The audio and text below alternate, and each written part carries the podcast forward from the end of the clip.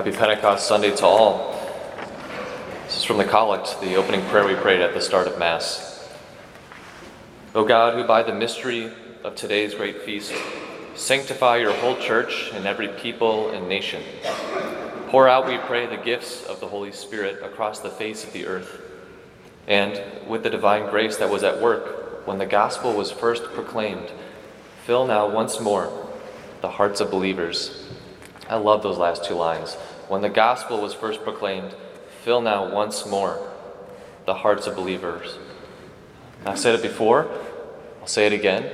Our faith is not one of a history book, a timeline where we just point to the back, we recall something that happened just 2,000 years ago.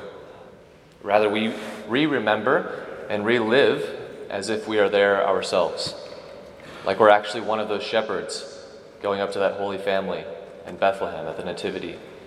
Like we're eyewitnesses upon Calvary walking the way of the cross with Christ. And like we are in that upper room receiving the Holy Spirit come down from heaven as tongues of fire. So I encourage us put yourself there. Use your imagination this morning. Close your eyes if you want to. It's 50 days after the Pasch. It's 50 days after Passover, after that great meal, that Last Supper. And the next big Jewish feast has arrived. It's Pentecost. So it's not only a feast for us as Christians, but it was even also for the ancient Jews. It was a feast of thanksgiving and gratitude for God for hopefully the really good reaping of the harvest that was to come, but also a thanksgiving, a gratitude for the promulgation of the law of Moses that was given to them on Sinai. And so you're there, you're gathered in the upper room with all your Jewish pals, uh, you're a little afraid, but you're also just together because of this feast of the Pentecost. And then, bam, a noise like a strong driving wind fills the house, appears as tongues of fire, filling you with the Holy Spirit. And then, if that wasn't enough, you start speaking in different languages, languages you've never known, you've only heard of from far off lands. And not only are you speaking in them, but you're understanding them. And we've all seen National Geographic YouTube videos, news of you know natural disasters, you know, these big hurricanes, tornadoes. So imagine you're in this upper room, and one of those just breaks all the windows, and this wind comes rushing in, and you see this fire, but the place isn't burning down. There's just fire resting upon your head and all the heads of your friends. It would have been pretty overwhelming, I think. So you're there. And remember now that opening prayer we prayed God, pour out the gifts of the Holy Spirit upon us, as when the gospel was first proclaimed, to fill now once more the hearts of your believers. So that's you and me, brothers and sisters. We're called to be filled with the Holy Spirit, just like those apostles. That this event is not a fairy tale or an epic legend of our Christian faith, but is a reality meant to be lived. So, to challenge ourselves today, to pray intellectually in our mind to say, Come, Holy Spirit, right? Because we have free will. We need to give the Spirit permission to take control, to fill our hearts, to animate our entire beings.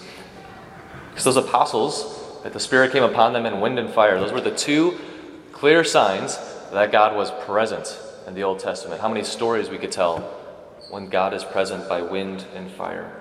And so also He's present with those apostles but just like them, we've also received two pretty darn clear signs of the Holy Spirit within us, namely our baptism and our confirmation. I was with Bishop this last weekend down at Holy Cross in Batavia. He was doing a couple of confirmations for about 120 kids. It was beautiful. And in his homily, he said the same exact thing, if I could steal it from him. That this isn't uh, you tell Jesus you love him one time on you know May 23rd, 2021, and then you're good. You're good for the rest of the week. You're good for the rest of the year. Now, to be in love, to be filled with charity, to be filled with fire of the Holy Spirit, is to be constantly in relationship with Him who loves you. To say once more, Lord, that Spirit you gave me my baptism, that Spirit you gave me at my confirmation, give me it again.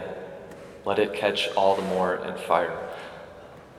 So, with this new coming of the Holy Spirit, not only do our hearts, but also our parish if you didn't see on the way in the giant banners, uh, it's a beautiful weekend here. It's a new coming, a new revival of the Holy Spirit.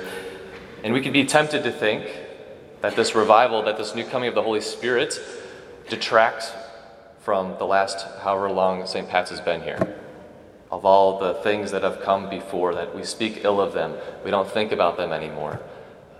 But it's actually quite the contrary. We uphold those things as we uphold our Christian faith. We look back to it and honor it as that strong and sure foundation, those roots. Take, for example, the sacrament of confession or the sacrament of Mass. You know, go back 2,000 years if you're at the Last Supper. Does the Mass parts look exactly the same? as the Lord saying, you know, the Lord be with you and with your spirit, all this stuff? Probably not, right? But the substance is always there. But tradition, just like here at St. Pat's, is called to develop organically, to follow the guidance of the Holy Spirit, to transform so as to reach as many souls as possible in this area. So, brothers and sisters, this is our mission. To number one, give the Spirit permission to fill our hearts, to come once again into our souls, our entire being, into our families. And by that filling, that inner dwelling of the Holy Spirit, through St. Pat's, through this place in which we live in this time, to win everybody for Christ, uh, to make Jesus first.